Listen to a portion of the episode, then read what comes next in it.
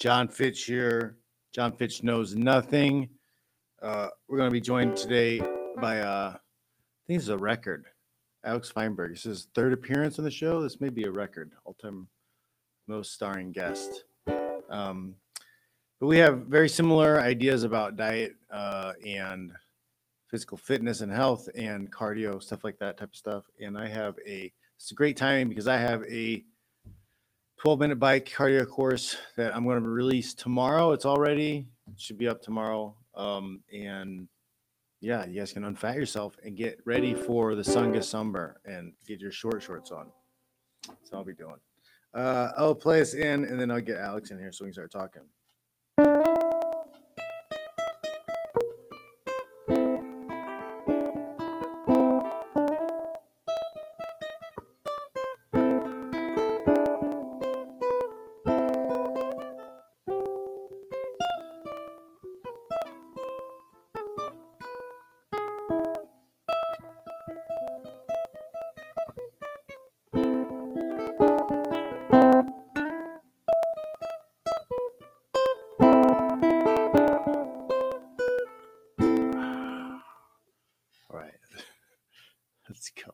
Mess up.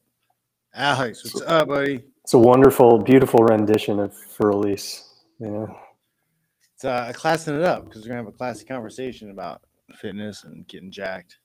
And intuition too. It's interesting that, you know, Beethoven uh, was deaf for Yeah. like probably when he wrote that. I don't know, like certainly in the end of his life.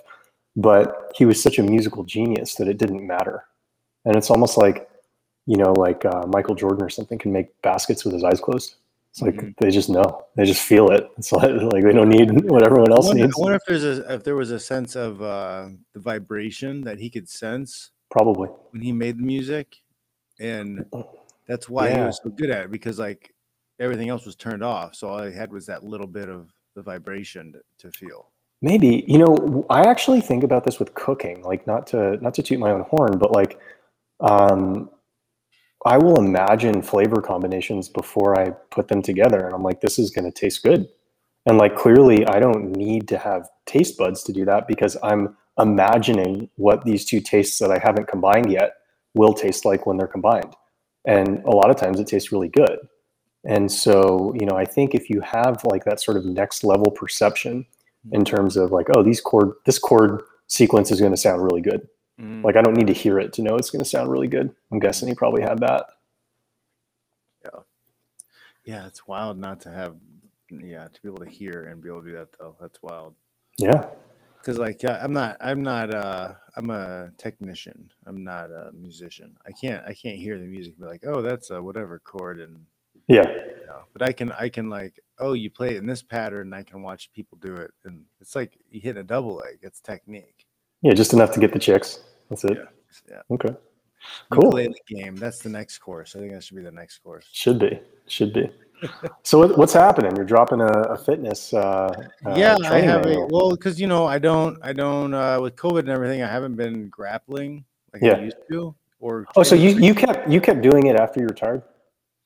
Well, I mean, well, I mean, I like I like doing jujitsu and Okay. stuff, you know. But uh, so even like when I was in training, it wasn't in fight training. Mhm. Like I would go in on my you know time time kind of off was like that was one of my workouts was like, Mhm. used to go jujitsu or roll or something.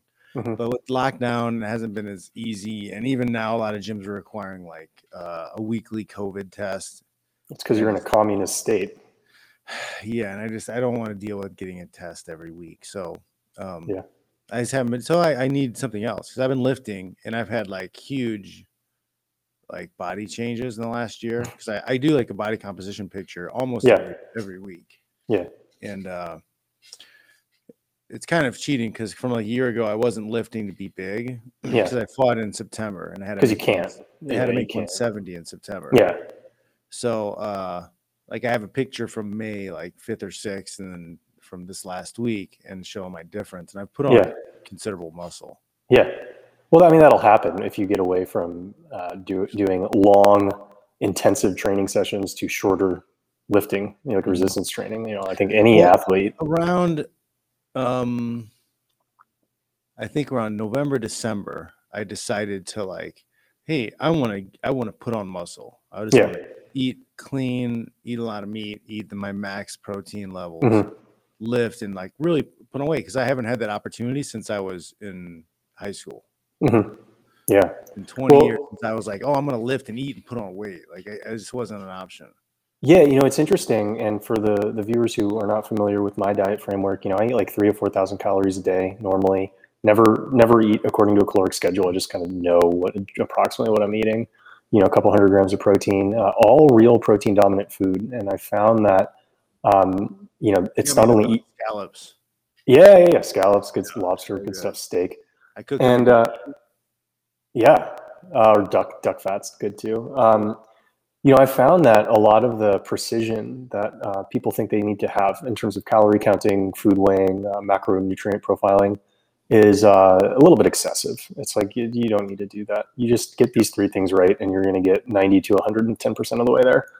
And uh, you know, that's a lot of the content that I've been putting out there, uh, putting on sale, and also just helping other people, uh, particularly MMA fighters because I think that you know my my experience just kind of DMing people on Twitter, getting DMs from them, um, get a lot of MMA guys who you know they get paranoid about overeating because they want to make weight classes, but you just look at their training schedule. It's like, dude, you are not eating enough. Like you cannot Well, work out. And I, uh, man, before, so I, I mean, I went down the vegan road for a while, and that was What?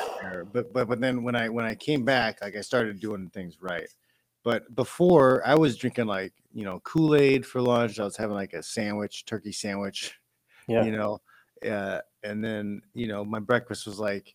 I usually wouldn't have breakfast. I'd have like coffee and a banana or just banana. Yeah. That was my breakfast. And then I would go and work out. And then I would have a sandwich with cold cuts on it. Yeah, and twelve I'd grams of chips. protein. Yeah, I'd eat Something, yeah. chips and some kind of crap and drink Kool Aid, and then uh, night would be like steak and potatoes.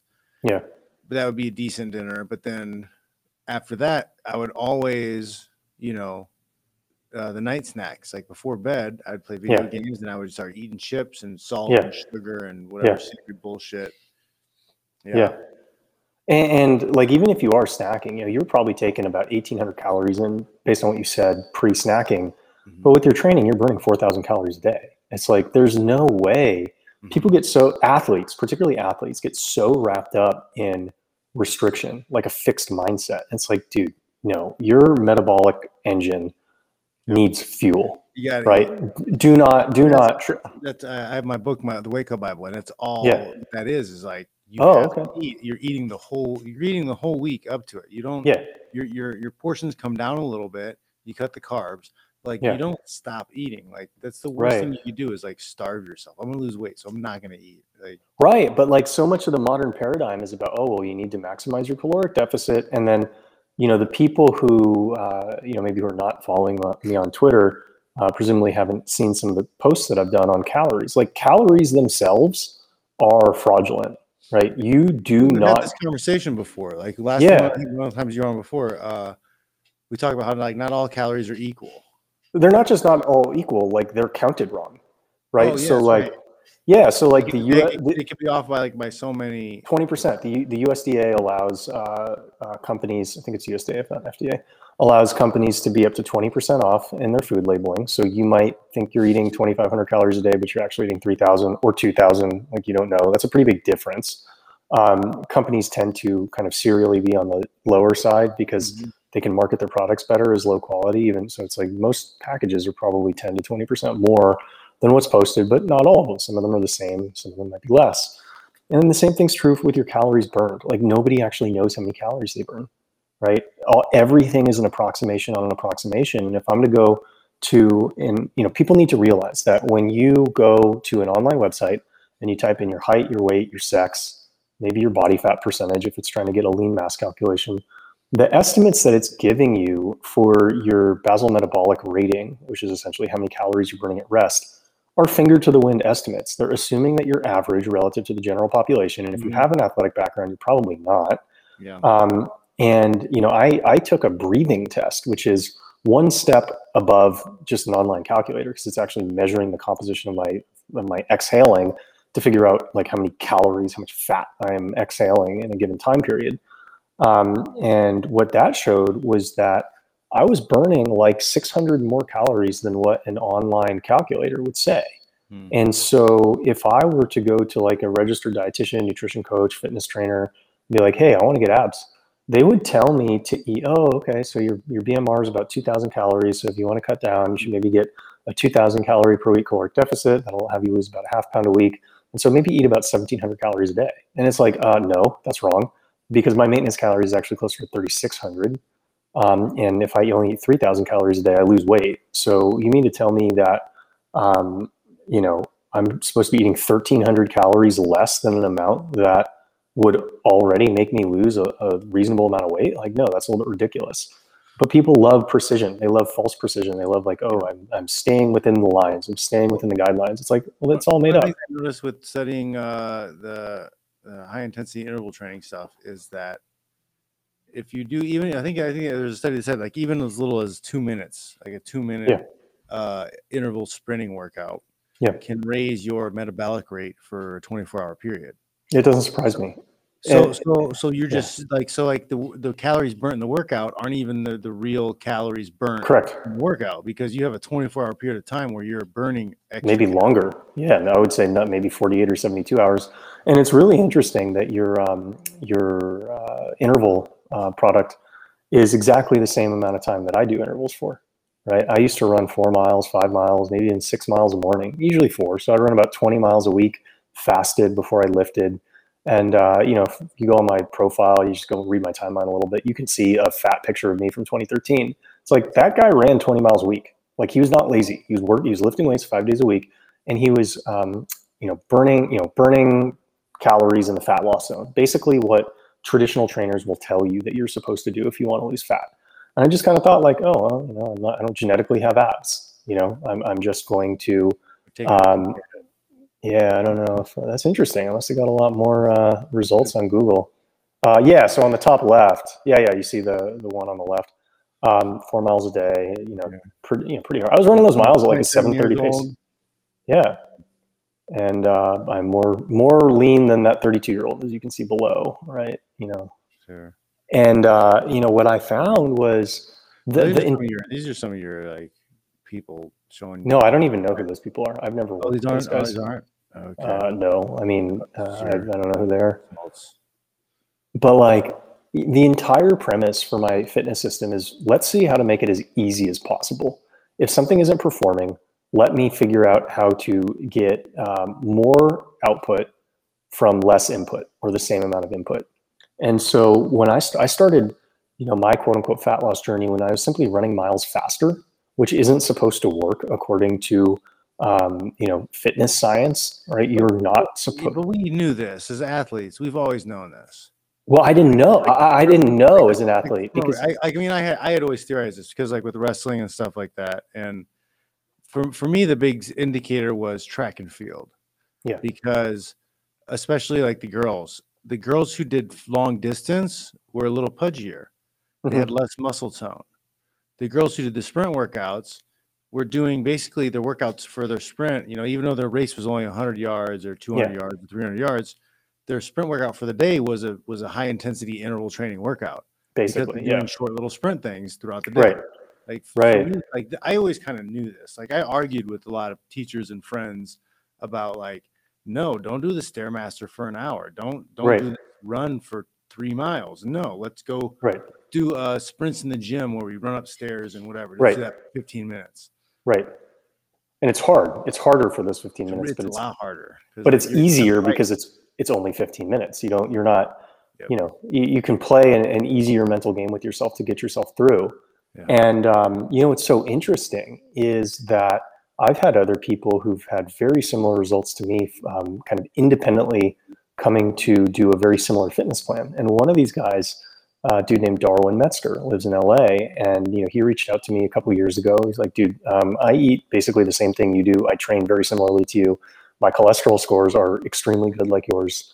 Like, there's something behind this. We like we sh- we should meet up." And um, and what he noticed is when he does, he runs hard miles, so he's not quite doing sprints, but you know, you run two miles, it's kind of the same thing. You can run it at a pretty fast pace. And um, he noticed that when he does his running uh, before he uh, lifts, he actually burns like 300 calories per day more. Hmm. And it's the exact same workout. It's just the, it's it's just you know they're they're inverted, and and so you know I think and one of the reasons why I've you know taken to posting all this stuff on Twitter is like there are so many shortcuts that the mass market doesn't know about because they believe that the data the the, the science in Mhm. fitness is like correct and it's Well, look- not look I want to show you. I want to show you my. This is me for like a, from a year. This is. This is a year apart. Two sixteen on the top and two twenty on the bottom. look at that ass And that's, I mean, I'm older and I'm only doing like, I lift, you know, um, four to six days a week, but like I only do like three exercises. yeah dude And i'm then- the now- same and now, thing And now, and that, and that bottom picture, that that's two weeks of my 12 minute bike stuff that I'm doing. yeah dude we have like independently come to a very sim- very similar conclusions where science. Yeah, like people will try my training plan and legitimately the testimonials I get from it make it seem like a scam. Where I'll have multiple people be like, this feels like it's cheating. It's so much easier to lose fat and get stronger doing your training plan than any other training plan I've tried before. I'm grabbing dinner with a guy named Ramon tomorrow, who who is a part of our group uh, group training class. And uh, I've known Ramon for years. Uh, helped him try to get a job at Google. Uh, I met him in San Francisco, and um, you know, two weeks into the into the plan, he's like, "Dude, I don't recognize myself in the mirror. I literally do not. I was a size 33. Now I'm a size I don't know 31, 32. I literally did not recognize the person that I saw in the mirror. And your program is like stero- is like natural steroids. All you want to do is lift heavier weights every time you're in the gym, and it's like fun. And it's because I'm not overloading people with, oh, we're going to do 10 sets of 10 because you because you Yeah. got to get the volume in. It's like, I mean, maybe if you're training for Mr. Olympia and pumping your body full of Yeah, that's HGH that's and the big problem steroids. Is like I saw most of the lifting programs out there were, you know, Arnold Schwarzenegger, you know, Mr. They're Universe stupid. type programs, or they were football type programs. Yeah. You know, they were trying to put on mass weights for a short period of time for football, and it was all bench and squat. Yeah. It- And, uh, that just uh, wasn't that didn't that didn't work at all for MMA because we have Right. I, you know I've got three other workouts that day. I can't go in there and do like supersets on my chest. Like right. And it's not that important. Like, how important is a strong and, and chest? it's not that important either. Yeah. Yeah. I mean, you need to be strong, but there needs to be a different type of. So I had to figure out. But there came a time I started getting injured, and I, I noticed like it was because I'd, I'd lost some strength. I was getting older, and I needed Oh, okay. the strength training back into my my my workouts again. So I had to find a new way. So that's when I started using. That was like 2013 is when I started using the program I still use. Mhm. Like, I, yeah, no more than four workouts or four lifts Yeah. per day. And uh, you know, some days I might just do one thing. Yeah. I might go And- deadlifts and then I'm done. Yeah. Yeah. And people think it's lazy. You know, like people, I go to gyms and people just make fun of me for like not training that hard uh, compared to them because I don't want to waste effort. Like I try really hard with the 16 sets or whatever that I do in a training session. And then I don't do anything after that. I take a lot of rest periods in between these sets. And so what that gives me is I can go harder in each set than the next guy because I'm resting three or four minutes between sets. I'm basically fully recovered and uh, I can put that mental focus in. It's not emotionally taxing because I'm not like, whoo, 60 seconds, 60 seconds off, got to go hit the next set, 60 seconds off, got to hit the next set. It's like, no, I'm here to lift weights. I'm, this is not a cardio exercise. I want to get stronger. I have a gym in my garage now. I, I Yeah. work out. It's supposed to be fun. Like I'll I'll smoke a cigar and uh and drink scotch while I'm while I'm lifting. I don't know if that's the best idea, but but yeah, like especially ex athletes, and I will say, you know, varsity and above. I'm not saying you need to be like an ex pro athlete like uh, like me and Jon, but um, anybody who has like you know a few years of weightlifting experience, you played varsity football, you played you know D D three soccer or something like that, uh, or you could have. You were athletic enough to do it. It's like okay, um, do you just want to like look good in jeans? Yeah. Uh, you don't you can do 70% less than what it's you know, like- feel strong. It's like you Yeah. feel healthy. Like Right. most, most of your problems can can probably be be greatly improved in life if you just increased your your physical health. and had money Lifting weights, eating better, just get healthier and make money and everything's easy get a little get a little healthier, and other things will start getting better. Yeah it, it's really true and um, you know it's Have you have you ever It's- met a person who works out regularly who's like in a bad mood often? uh, probably like steroid abusers Well, yeah like the no, like a best person who's like, oh yeah, man. Like you don't talk to somebody. Oh yeah, man. I get a, get a nice workout this morning. They're usually not in a bad mood about it. Well, so what- what's really interesting is when I was uh, working at Google in 2014, uh, Google's a really interesting company because it pays everybody quite well and doesn't like stress them out a ton. And they always find reasons to bitch because you know humans are pack animals. They get status conscious. So like no matter how well somebody has it, if they see somebody who they think doesn't ha- has not earned their position within a hierarchy and is above them on the hierarchy, it, it makes them feel bad.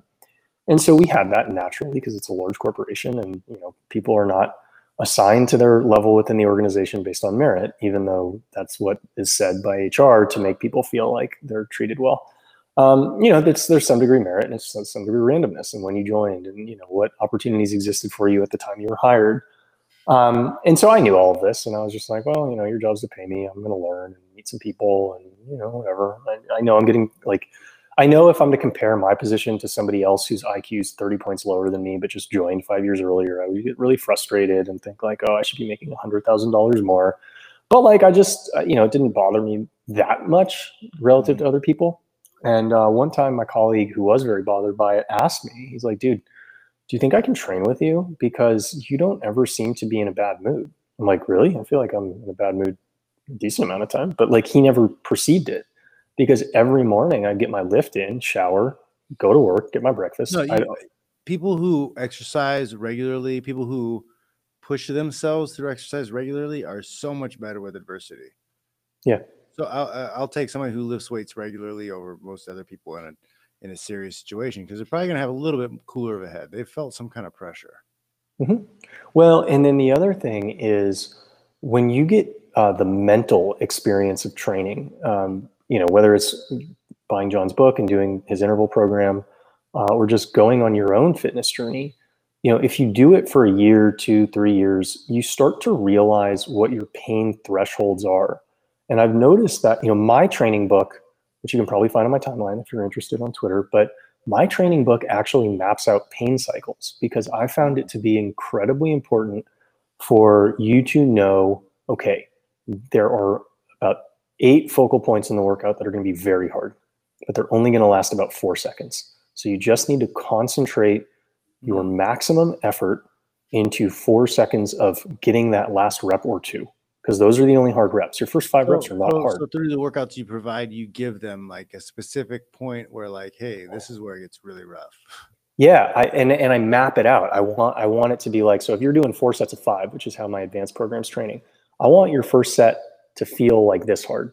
I want your second set to feel a little bit harder than that. I want your Really third set, yeah, I want your third set to feel a little bit harder than that, and I want your fourth set to feel the hardest. And so, what people don't realize when they're doing four sets of five, which is the programming that I wrote, is your first set's not going to be your easiest one right? So once you realize that your body gets acclimated, you know, assuming you're not doing a max effort rep of five uh, lift, which you are not, if you're to do four sets of five at say 80% of your max weight, you are not maxing out that first set. And so the the lower you are to your maximum threshold on your first set, the heavier you can lift without it feeling heavy on your second set and maybe even your third set too. And so once people start to understand that the output and effort are not the same thing and there's certain points within the training where okay really try hard here then don't do anything for a few minutes. Really try hard here then don't do anything for a few minutes. And don't do anything for a few minutes so that you can really try hard the next time. Um, nobody talks about it. And the thing is if you if you embark on a journey like that uh, you'll eventually realize what your pain tolerance and your your tolerance for discomfort is And that is the thing that can be applied to many situations in life because a lot of the challenging things that we do and a lot of the worthwhile things that we do are painful and, and they require a level of um, uh, pain tolerance. And if you know what amount of pain you can tolerate, and you just say, I'm going to try this hard, but not harder, but I'm going to try this hard, you can usually push yourself a little bit harder than the next person um, and have it not feel like it's as hard because you've mapped it out in your head. I know that these next several months are not going to be enjoyable. I know I'm not going to have very much positive feedback from the community. Um, I know I'm not going to lose a ton of weight or something in the first six weeks. Um, once you go through these uh, life cycles where you have a lot of work with minimum dopamine, because that leads to burnout, right? A lot of work, minimum dopamine. Once you realize that you're signing up for a high work, low dopamine event that can last three to six months, then you get out of your head. You're not like, oh man, why am I doing this? You're like, I signed up for a high effort, low dopamine endeavor that if I execute it properly by month six, the dopamine is going to start matching the effort but I know it will not before month three, no matter what. So I just need to tolerate pain through these first 90 days, and then it's going to subside after that. Nobody's mapping that stuff out. this is like, like Russian. I've never, I've never put that in a dopamine sense, but as an yeah. athlete, you know, like, hey, yeah, I'm going to schedule my life for this right. many weeks because at the end, I'm going to get this benefit. Right, and, and most people, you know, the the more I work with people on fat loss, muscle gain, even like career coaching, stuff like that, is people don't understand that if they try, like trying hard and failing is terrible. Like it's it's you know, people always say, oh, you know, it's like it's a good thing that you gave your best. Uh, no, that's actually very bad. Now, cer- certain times it's unavoidable, right? I tried really hard to be a major league baseball player. I failed in the minor leagues, and you know, I'm probably better off for doing it but it took many, many years to uh, essentially reorient my physiology to where I wasn't expecting bad things to happen, right? And what happens if you know the more you experience failure um, on the back of intense effort, the more your mind will grow to think, "What's the point?" And, you know, I yeah. tried really hard and it didn't work. So you, so a lot of people, a lot of trainers, a lot of coaches don't understand this and they just think, oh, you're being a pussy. Like you just got to push through it. It's like, um, okay, maybe the individual is, but if a hundred people do that, it's the risk reward. Yeah. You know, methodology that we use. Like, how much, how hard am I going to have to work to get this result? And then, right, how likely is this result going to be? And if right, you keep putting in the effort that you think is needed and it doesn't show up, 100%. I see. Yeah, and so like when I work with clients in group coaching or one on one you know, as much as I'm being cognizant of how their their uh, bodies are developing, I'm also cognizant of how their mind is working. And the reason uh, I'm cognizant of how their mind is working is because I know their mind's going to break before their body does, and especially new guys. And so, you know, I'm working with a guy right now where I know he can lift, his skeleton can handle 10% more, 15% more than what he's putting up there. But I want to make sure that he enjoys it, right? Because if I try to push him in, it'd be like when my when my dad took me hiking when I was three years old. Apparently, I really liked hiking, except there's one hike where he just like pushed me to keep finishing it, and I was just I hated it. I was done, and I didn't like hiking for like ten years after that. Um, I don't really remember this. I just remember him telling me the story. Uh, that's what I don't want. Uh, I don't want people to have negative relationships with fitness. And the way that you have both a positive relationship with training and a positive relationship with your diet is you only do things that work, right? Because the more things you do that don't work, the more you will eventually come to think, what's the point? Mm. Yeah. That's uh I'm kind of like that with my kids and sports. So like I'm not pushing them into anything. I'm keeping everything play. Even, you know, the wrestling and stuff we do in the garage, we keep it really fun and light. We joke around a lot. You know, when it's time to get serious, we get serious, but it's I want it to be like a forced fun thing. Like, hey man, it's playtime. Let's let's go and wrestle. Um I have I have a couple of their friends because my, my sons are different ages, so there's like a 30, mm-hmm. 35 pound difference. So it's they can't work together anymore. Mm-hmm. So uh, they have friends that are their age and similar size. So Tuesdays they have friends that come over and they get a get a goof around and do a wrestling practice. Mm-hmm. So I, I keep it to try to keep it as fun as possible because I, I want them to like not be like, oh God, yeah, dad's gonna make us go to practice again. Like I don't I yeah. don't want that to be a thing. I want them to like yeah want and ask for it. And they've yeah. they've even started asking a couple times about competing. So like it's gonna get to the point where like they want me to like push them to a higher level. I'm not Yeah. gonna force them. Right. And that's the only way it can get done. And and so much about, you know, I think like a lot of the pe- a lot of modern life is built around the belief that humans are machines, right? And you know, how can you how can you operate on a more predictable cadence? How can you uh, linearly improve? It's like how can you work harder? It's like uh, humans are not trains, and you need to understand that when you're trying to get the most out of yourself or from other people. You need to understand that people will lose motivation in, in certain situ- repeatable situations. So if you want them to lose motivation, like do X, Y, and Z in these circumstances, and they will eventually lose motivation. I think good coaches all know this because coaches are motivators and salesmen more than they are tacticians a lot of times. Yeah, the, it's a big thing. Uh, coaches are salesmen, huh? They've got to Yeah. they've got to get the you've- they've got to convince their athletes to believe in in what they're selling. Yeah, Yeah, for sure. I uh, I watched uh, Vision Quest last night. I don't know anything about that. Tell me Oh about Vision. Vision Quest. Have you not seen Vision Quest? Watch Dude, it. I, I have I don't own a TV. I assume I can stream it, but like I don't own a TV. 80s wrestling movie Oh, really? classic. Like Wow. Madonna's film debut. She's singing in a bar. Seriously? Yeah, it's a it's the greatest. Oh, it's such a great sports movie for real. I gotta watch it. 80s wrestling must have been nuts. I'm sure that they were all like injecting each other with anabolic steroids in their butts. Well, like no, before that. like a, a high school wrestling. Oh, okay. Like I thought it was like WWE wrestling or There's, something. there's like maybe five actual like amateur wrestling films ever. Okay. Yeah, and this is probably the great. It's the greatest one, hands down, the greatest one. Wrestlers are a bit nutty, dude. Uh, Like get ridiculous, ridiculous. Seek Yeah. cauliflower ear as a status symbol.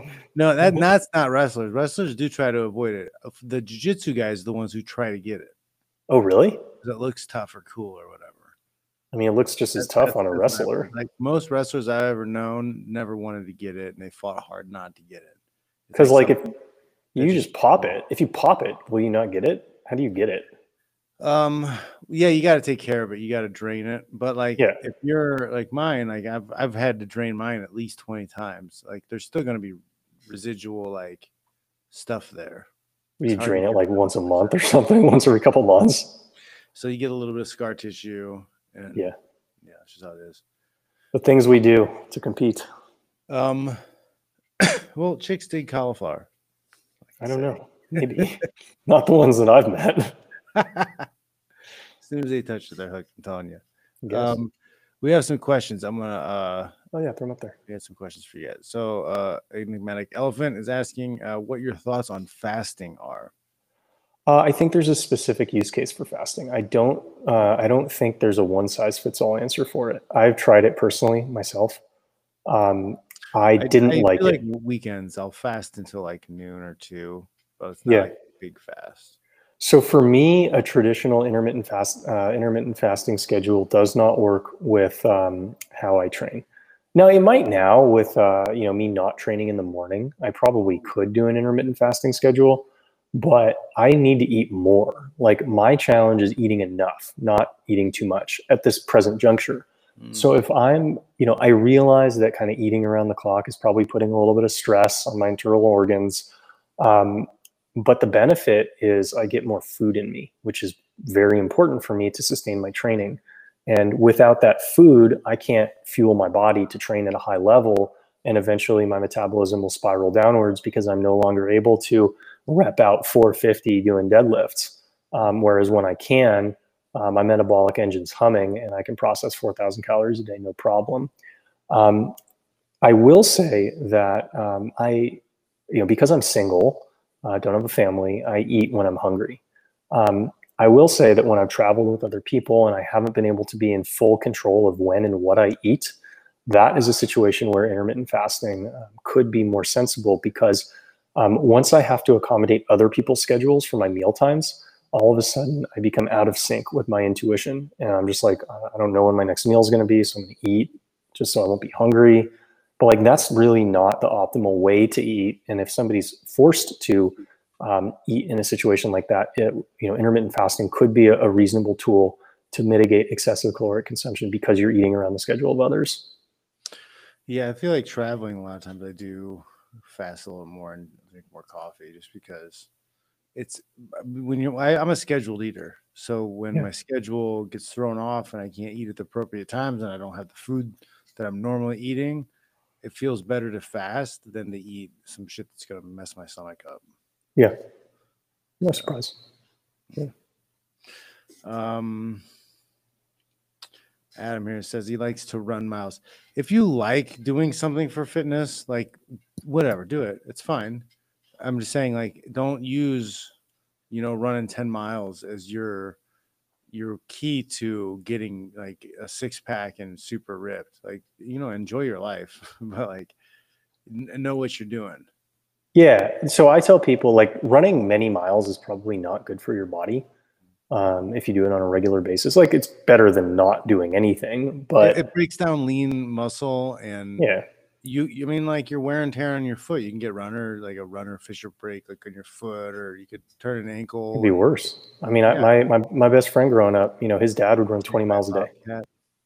Um, what? attacked by a bobcat No, I don't think so. So he would run 20 miles a day. And we'd always see, oh, Gary's running their dog. Like he's running, running on pavement too, because he was addicted to running, just like my friend, you know, because it's probably really genetic. And, uh, you know, he ran a, a marathon when he was like 63 or something like that, like very good shape. And then by the time he was like 68, his back just gave out and, and he's had to like live on pain meds because he's in such pain from the running that he thought was okay for him that turned out not to be. Um, and so, you know, I'm, I wish I could take back many of the miles that I ran in my 20s. Um, you know, fortunately, so i'm glad that i always hated running well, I, I thought it was like, oh, just be disciplined. It's good for you. Right. And I didn't realize that I could do like, intervals. hill sprints and stuff but Yeah. Aero- aerodyne bike was where it's at man that's It did. It, it really is. And it's like you can do essentially six minutes, eight minutes of work and get much better results than 25 minutes of running. The use case for just kind of running a few miles is clearing your mind and getting blood circulation. Mhm. If that is your intent, that is a pretty decent way to do it. Um, even though it's probably not the best for your body, it's I, it's I understand why it's good for the mind. Um, but be careful for how long you do it, how frequently you do it, how much you depend on it, because it can it can become an addiction too.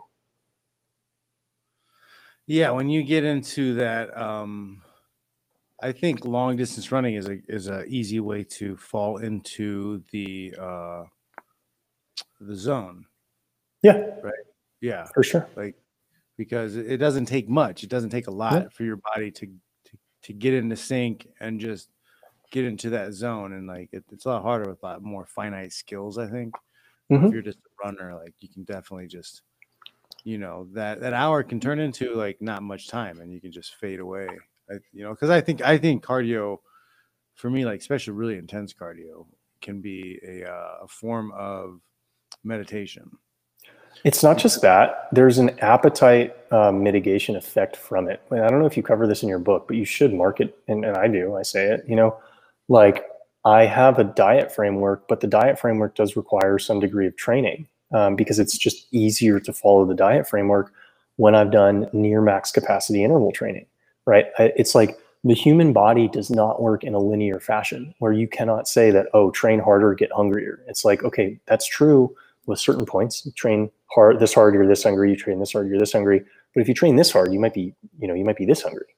And and hunger is something that can be manipulated through training. It can be manipulated both through diet and through training. Mm-hmm. And so for people who are trying to lose fat and they just can't eat less and they don't want to stick to diets, it's like, dude, there are so many ways to manipulate your hunger signals downwards so that you don't feel like you're dieting and you're dieting.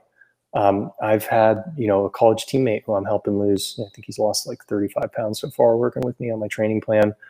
And, you know, his feedback is this feels like it's cheating. It's very common feedback for, for people working with me on, on their training plans because it's so much easier than what they thought it had to be. I was like, dude, you're eating breakfast, but you're not hungry until one o'clock. So just don't eat. So I don't have time. I don't have time to like I, I came out with the uh the resistance band course because well I don't have time. You can keep the resistance bands in your bedroom and like do a exercise while you're brushing your teeth.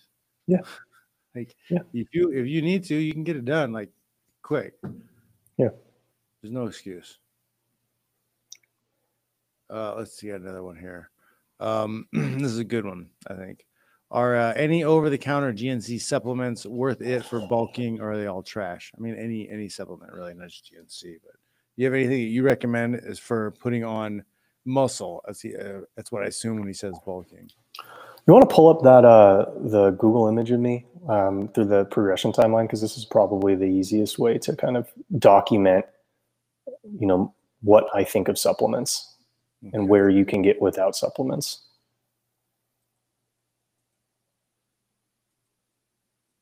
There you go. Okay, so um, do you want to? What's the one on?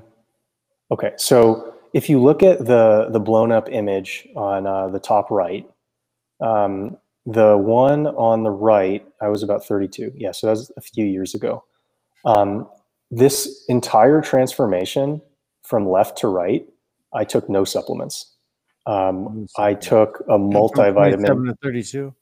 Yeah, no supplements. I took a multivitamin and like maybe fish oil or something like that. But I took no creatine, um, nothing, nothing. Maybe I took like magnesium and zinc or something like that for Mhm. cramping. But like nothing that was that I needed to go to GNC for.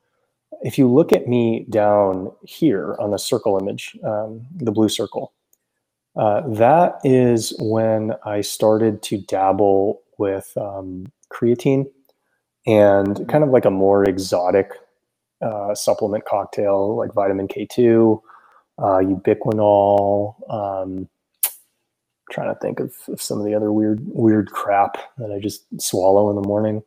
But um, I don't know, you know, the jump from 32 to 35, or I think I was 34 when that picture was taken. Um, I don't know that I wouldn't have made a similar jump without uh, without supplements because like I'm still learning more about my body, so I'm like finding new corners to cut. You can see that I'm like leaner at 34 than I was at 32, but you can also see that like a vast majority of the improvement that I made came without supplements. Um, presently, I think supplements are fine if you don't think that they're going to take you there. They're supplements. Yeah. They they're dietary supplements. They are not your food. So you need to eat real protein dominant food first and foremost. And I even got myself in a little bit of trouble a few months ago. You know, um, one of my friends on Twitter sent me a, a bag of very high quality uh, whey protein, very high. You know, it's grass fed cows, tasted great. And I was having like two of those shakes a day, thinking, oh, okay, yeah, I'm like it's late at night, I'll just have a protein shake. Well, like a week later, my lifts just started sucking. And I'm like, what, what's going on? Why, why is this weight so heavy now? It's the same weight. It was like not heavy two weeks ago. Why is it heavy? And I realized that because I was drinking all these protein shakes, I wasn't eating real food. So instead of like cooking up a steak that has 600 calories, I'll just have like two protein shakes that have 300 calories in it. Okay, so like do that um, seven days in a row. It's like, okay, yeah, I'm having 300 less calories a day because I'm relying on these protein shakes to feed me, and it's not enough to carry me through my training. Yeah. So uh, I take a little bit more with supplements, but that's because of I have neck issues. I have degenerative, like, you know, osteoporosis type issues and degenerative fucking disc and shit. So I take things in order to keep my soft tissue supple because of years of fighting. Basically, I have chronic whiplash. I've had you know, some people get whiplash once or twice because of car accidents. I've had thousands of them from from training over the years, getting my head knocked back, whether it's shooting shots for wrestling or getting hit in the face. So I had to take I had to take stuff just to keep from not falling apart. Like the NSAIDs, or what do you what are you taking? Um, well, I have a my neck. I have a 90 day neck care guide on my Gumroad. It's free. Okay. Uh, oh yeah, I've seen that. Yeah, so I have my, all my list of my supplements that I took for that. Now that I don't grapple as much, I don't have to take as many, but uh, a lot of it's um, you know minerals and things, zinc and stuff for for, for keeping the bones strong and healthy. Um, man, uh, more fats in my diet, cleaning up my diet, cutting out more sugars that helped a lot. Uh, I was you know eating spoonful of coconut oil, you know, to kind of uh, help with the mycelium and uh, soft tissue. And uh, it helped. It helped a lot because they, they wanted to operate on me. So that stuff helped a lot. But I, I Oh, wow. don't have to take the full schedule of supplements, which was a lot because I'm not I'm not grappling and battling every day. So like I'm not as I'm not as tense. I'm not as stressed. My back isn't as tight. I'm not out of line and shit all, all the time. Yeah. So I just take minimal stuff just to stay healthy and strong. But I will say that I've been taking creatine for a little time, for a few months, probably three, four months, three months at least. I'm, on- I'm on like my second container, almost done with my second container. So it's been about at least three months. And I've put on I've put on some size because like I showed you the picture before, that was from a year ago, but I didn't start. I fought in September, so I made 174 or 171 on uh in September. So like I didn't start putting on or lifting or put on size. Like I, this this started in like December, maybe November, probably December. Mhm. And I think I put on considerable muscle in a good amount of time. Like, I mean, short period of time. uh, and I think creatine's helped a little bit. Yeah. Now, if you're going to get go down the creatine path, like I think that there's uh, the studies around creatine monohydrate don't suggest that it will lead to muscle pulls, but I think anecdotally a lot of people have experienced it, uh, myself included. So I took creatine monohydrate when I was 19 years old, sophomore in college. You know, I benched 320 that week, maybe the month that I took it, and then I pulled my hamstring right after. So I thought "No, it's not worth it. I'm not going to take creatine monohydrate. So we, um, had, we had guys because it was like 97. I went to college. There were guys in college who were using this stuff. Creatine just kind of started being popular in the last few years. And three, I think three wrestlers died. what? Yeah, because they were cutting weight alone Oh, uh, they're using creatine, and because the creatine, you know, makes you retain water, it was became harder for them to Yeah. lose the weight, and they ended up, you know, like under eating from from like not eating. no starving from uh, just over over heat exhaustion, or they sweated Jesus. out too much, like like Yeah. they, they couldn't sweat out what they thought they could because yeah, the, the theory was, it was creatine. creatine. so they, they they banned creatine for us for use, like they, they were giving it to us, and then it was illegal. Yeah, so I take creatine HCl at the moment. I just started reintroducing that maybe a year and a half ago. Uh, I'm not sure exactly when. Uh, might have been after that that late, uh, last picture you showed was, but around the time that that picture was taken, I think I started taking it. Um, and I, you know, I feel a bit stronger taking creatine HCl, but it's not a magic pill. Like the best Mhm. supplement you can take is a good diet. And by good diet, I'm not saying like eat a bunch of sissy salads. I'm saying like protein dominant real food. That's it. Steak, steak's good. Iron, eggs are good. great for the diet, as Yeah, far as weights. Yeah, yeah, yeah. I mean, it all works together. And if if you if you get your training right, you get your diet right, you get your uh, your meals right, it's like really easy. It's like very very easy. It's a lot easier to get it right than to get it wrong. It just requires a little bit of focus to to kind of make this a priority for how you're going to live your life. Hundred percent. Um, let's see. More questions here.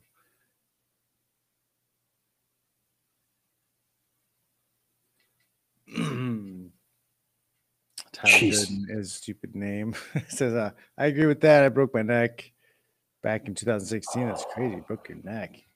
I was paralyzed. I realized most people give up before they could actually start trying. I'm walking, kind of learned to jog recently. Should write a book about that. That's insane. I had a book about it. Interesting to hear about. Yeah. It's ta- yeah, this guy's been following for a while. I didn't know that. It's crazy. Yeah, I mean, you don't realize that going through that journey, you probably connected a bunch of dots that nobody else is connecting as far as like keeping yourself on that path. And if you can remember what you were feeling and thinking at the time and kind of document, like, this is what I was thinking and this is what I did, irrespective of what I was feeling, like, that'll be useful for a lot of people. You probably like sell a lot yeah, of that. journaling for a lot of people is important because like, you may think it's no big deal, but Yeah. you, you may be going through something millions of other people are going through, and you figured it out, and they didn't. And if you could like Yeah. share what you did with them, you help a lot of people. They're gonna Yeah. buy that up. Let's see. Uh, Punit here says he's heard a lot of good stuff about Alex's courses on Gumroad. Which one to start with? What would you recommend of your courses? Would be the I- best? It, it really depends on uh, what you're looking to improve. Um, and they all work together. So as I mentioned with uh, with Jon, a good training plan makes it easier to follow a good diet, right? Good recipes make it easier to follow a good diet. So today I have my recipes. I think you know if you were to pick one of the three, probably uh, I would honestly say the recipes and the diet framework both together, um, simply because people have really good uh, results with any of my programming, but the amount of like fat that people have lost without even working out, just following my diet and recipe plans, um, is it shocks even me. Where I've had multiple people lose like legitimately 30 pounds in like one to two and a half months simply switching over to eating the way I eat, which is not restrictive, but it is intuitive. And I, I document that in 10 easy wins for easier fat loss. Um, and then also modeling their meals after my protein dominant real food recipes. My recipe book makes that really easy. It's on sale today. Um, so I don't know, uh, Punit, what you look like. Um, if you're a vegetarian, I think the the recipe book is going to be a little bit harder, just because it's a lot of meat. It's uh, it's protein dominant real food, um, and so that would be the one caveat: is if you don't eat meat, the recipe book might not be that great for you, but the diet framework probably will be, um, as well as the training plan. And if you do eat meat, um, I congratulate you because your uh, path to getting more fit is going to be a lot easier. Um, and you can make really good use of my recipes. Nice. All right. So I don't know who this is for. Is this for me or for Alex? But says Probably "I don't me like because I don't recommend chicken in your books. Yeah, you don't. I mean, I. I, I just don't like it that much. Like I eat fried chicken. I'm, I'm similar, and I I prefer to be like when my book I I, I rank things from like uh, lean to beefy as far as your body build. yeah, Like and, and like beef is more beefy, and I prefer to be more beefy. I want to be more beefy. Fish is more lean, right? Yeah. So you know, I, I go like fish, chicken, you know, that down the down the lane. So yeah, so I recommend beef because I like to be beefier and, and bigger, and I just think it tastes better. But like I don't Yeah. have any like technical reason for it. Yeah. So what's really interesting about my um, you know my recipe book, my diet framework, um, is it was all created for me, and it was created for me to gain weight, which is insane because people people take a plan that was created to gain weight, and they lose a shitload of fat on it Yep. because they find that uh, if you're actually doing the things that Alex is doing to try to gain weight, you actually lose a lot of fat. And so, because I'm trying to gain weight, I lose fat without trying because everything I'm doing with the other portions of my life is just, it's like set it, forget it. You know how to do this, it's on autopilot. So, I just kind of naturally lose fat. Small amounts because it's like not like I'm going to be 0% body fat, but I lose like 0.2% fat per year just kind of from following my program. And uh, not linear. Sometimes I go up, but it's like generally tracking downwards. Um, if I'm eating too much chicken, I just feel terrible. Like I need to eat steak. I need to eat animal fat if I want to have solid training sessions. And you know, one thing I mentioned to Jon earlier, working with these MMA guys, is you know I remember one MMA guy uh, named Gary reached out to me like uh, when my account was new, maybe a year and a half ago, and was like, dude, you know, do you have any advice for me? I'm like going through these like sessions. uh, You know, my lunch is like eight ounces of chicken, some rice, and then I'm gonna eat like another eight ounces and some rice at like four. I'm like, dude, you're burning like 5,000 calories a day, and you just described a 1,200 calorie diet. like, what are you doing? And you know, he switched to steak. He found that he got leaner and stronger eating beef. So a lot of the the perception about animal fats oh, you know, they're more they're calorically dense. It's harder to be in a caloric deficit when you eat, you know, red meat. It's like maybe there's always a caveat. And if you can eat food that allows you to train harder, you can make it back with metabolic benefits. Yep, I agree. I always felt better with meat, with like yeah, red meat. Uh. Quan also asks, why do you eat sourdough instead of multigrain bread? You ever I don't know what that is. about diverticulitis? I don't know what that is. You know, I'm not a, a registered dietitian, not a not a doctor. I just know. it tastes good. Uh, it tastes good. I'm not trying to avoid things that There- I think there's something to sourdough. I can't remember. My dad was making sourdough, and he was like all excited about bread, and like there's something positive about. It's positive though. I don't know something about uh, the sugars in your stomach or whatever. It's the best like yeast or something. Yeah, I just Yeah. think it tastes it tastes So good. it's you know. something in the yeast. I think you're right. I, Yeah. just, I don't know what it is, but yeah, yeah, I, I like sourdough. My kid like sourdough. so There could be a probiotic component to it. Now that I think about it, I, think it might be like some sort of fermentation, right? And Yeah. fermented foods uh, have like a probiotic effect. Uh, maybe it breaks it down a little bit more than other breads or something. Mhm. Uh, he's also asking why you don't meal prep ahead of time. Sometimes I do, um, but I mean, honestly, it tastes better when you cook it fresh. When Tastes better, you know. fresh. I for if I have a lot of time, I want to match what I'm eating to what I'm feeling like eating at that moment. I've always felt that, you know, if I just prep a bunch of steak, it makes it's convenient, right? And it's super helpful like late at night where my options might be, you It's know, eat some yogurt or something like that. cooked. Yeah. I'll cut them with the scissors and I'll have a little. Yeah, so I think meal prepping is great for just having like a snack uh, bin in your fridge ready. Um, you know, it depends on how pressed you are for time. If you have the time to like choose what you're eating 20 minutes before, yeah, it's gonna be more expensive because you're not buying in bulk. But um, you can probably eat a little bit more intuitively because you're you're actually matching what your body's craving now rather than what it craved on Thursday. Mm. All right. Uh, another one from Quant here is uh, he started following your diet and got constipation, but just once. Any ideas to fix? If you only got it once though, so then know, maybe it was something else. I mean, my diet is notoriously low in greens, right? So if Yeah, I you're if you're trying something, if you're trying something something, constipates you. yeah, like I don't know, maybe try some greens. I don't really have that issue, but Broccoli. throw a throw a dip in and drink some coffee. Nobody got constipated after that. Uh, what cardio do you do when gyms are closed? I did bag work you? and uh, the um, the 12 minute bike workout that I'm going to release tomorrow. You sign up for the newsletter, go to jonfitch.net, you sign up for the newsletter, and you will uh, get access to that. Well, I think I'm gonna I'm gonna give a uh, discount code in the newsletter, so sign up for the newsletter.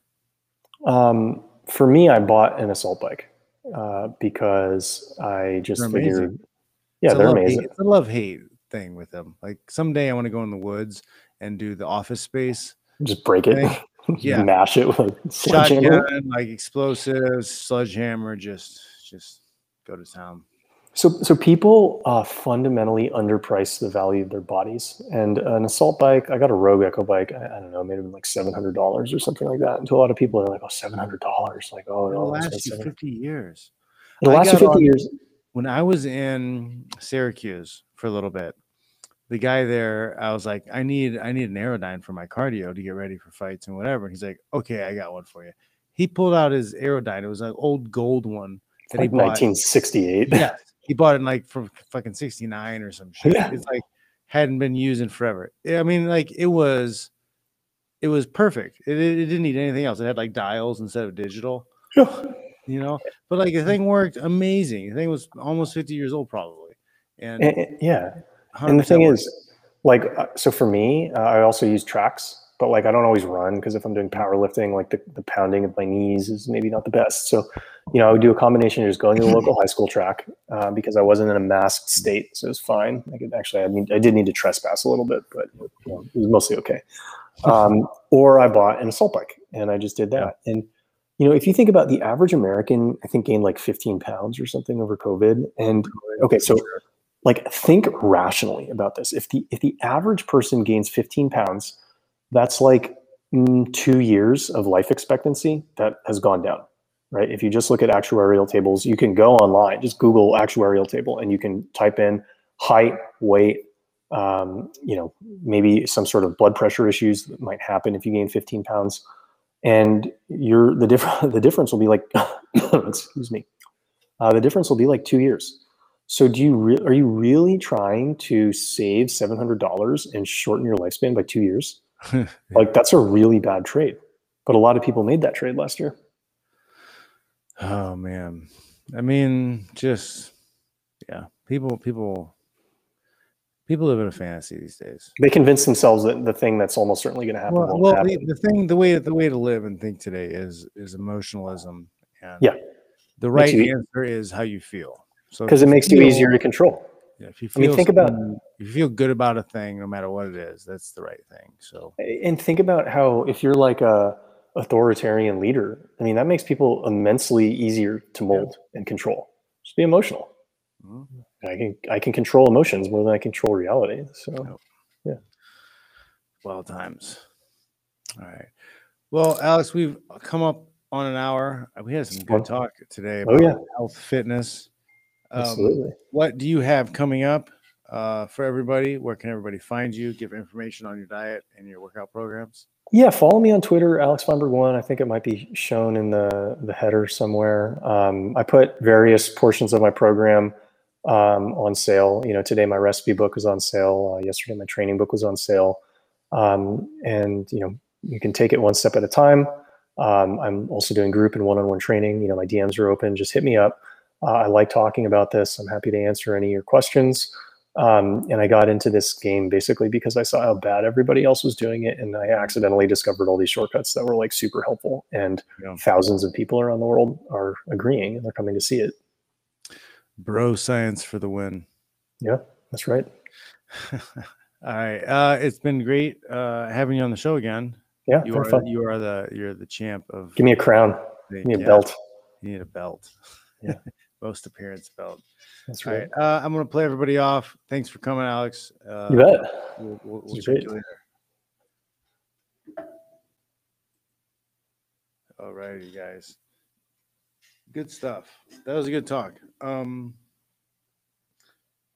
me and Alex have very similar ideas on uh, nutrition and and cardio and and you know being in shape. You know, uh, you don't need to spend a ton of time in the gym to look good and feel good and be healthier. My workout programs 35, 45 minutes, 12 minutes cardio, not a big deal. Alex's stuff similar. You know, he's leisurely lifting the way he wants to. He eats what he wants to. He eats a lot. He's eating a lot of calories. You can listen to your Dr. Bros or you can listen to your Jacked Bros. I think the Bro Science has it.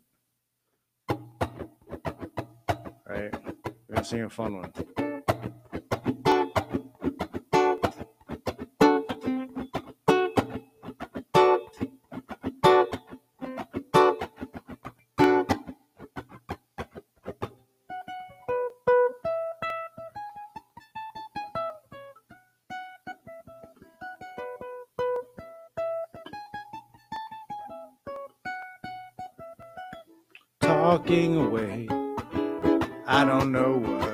I'm to say. Say it anyway.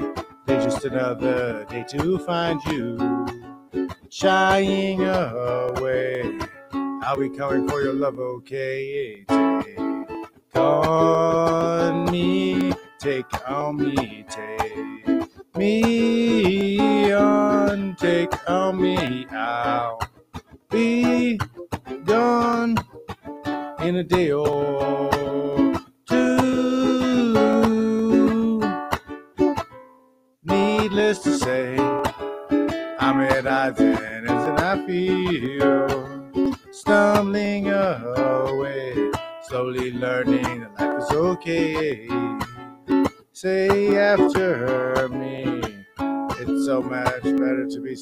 sorry. Take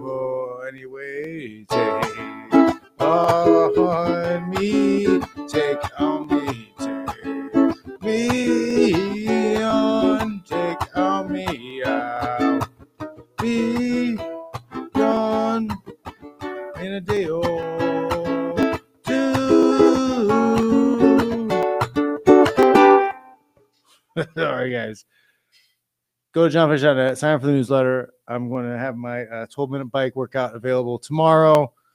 You'll get a discount. I'll send it out in the email. Let's do it. Check y'all later.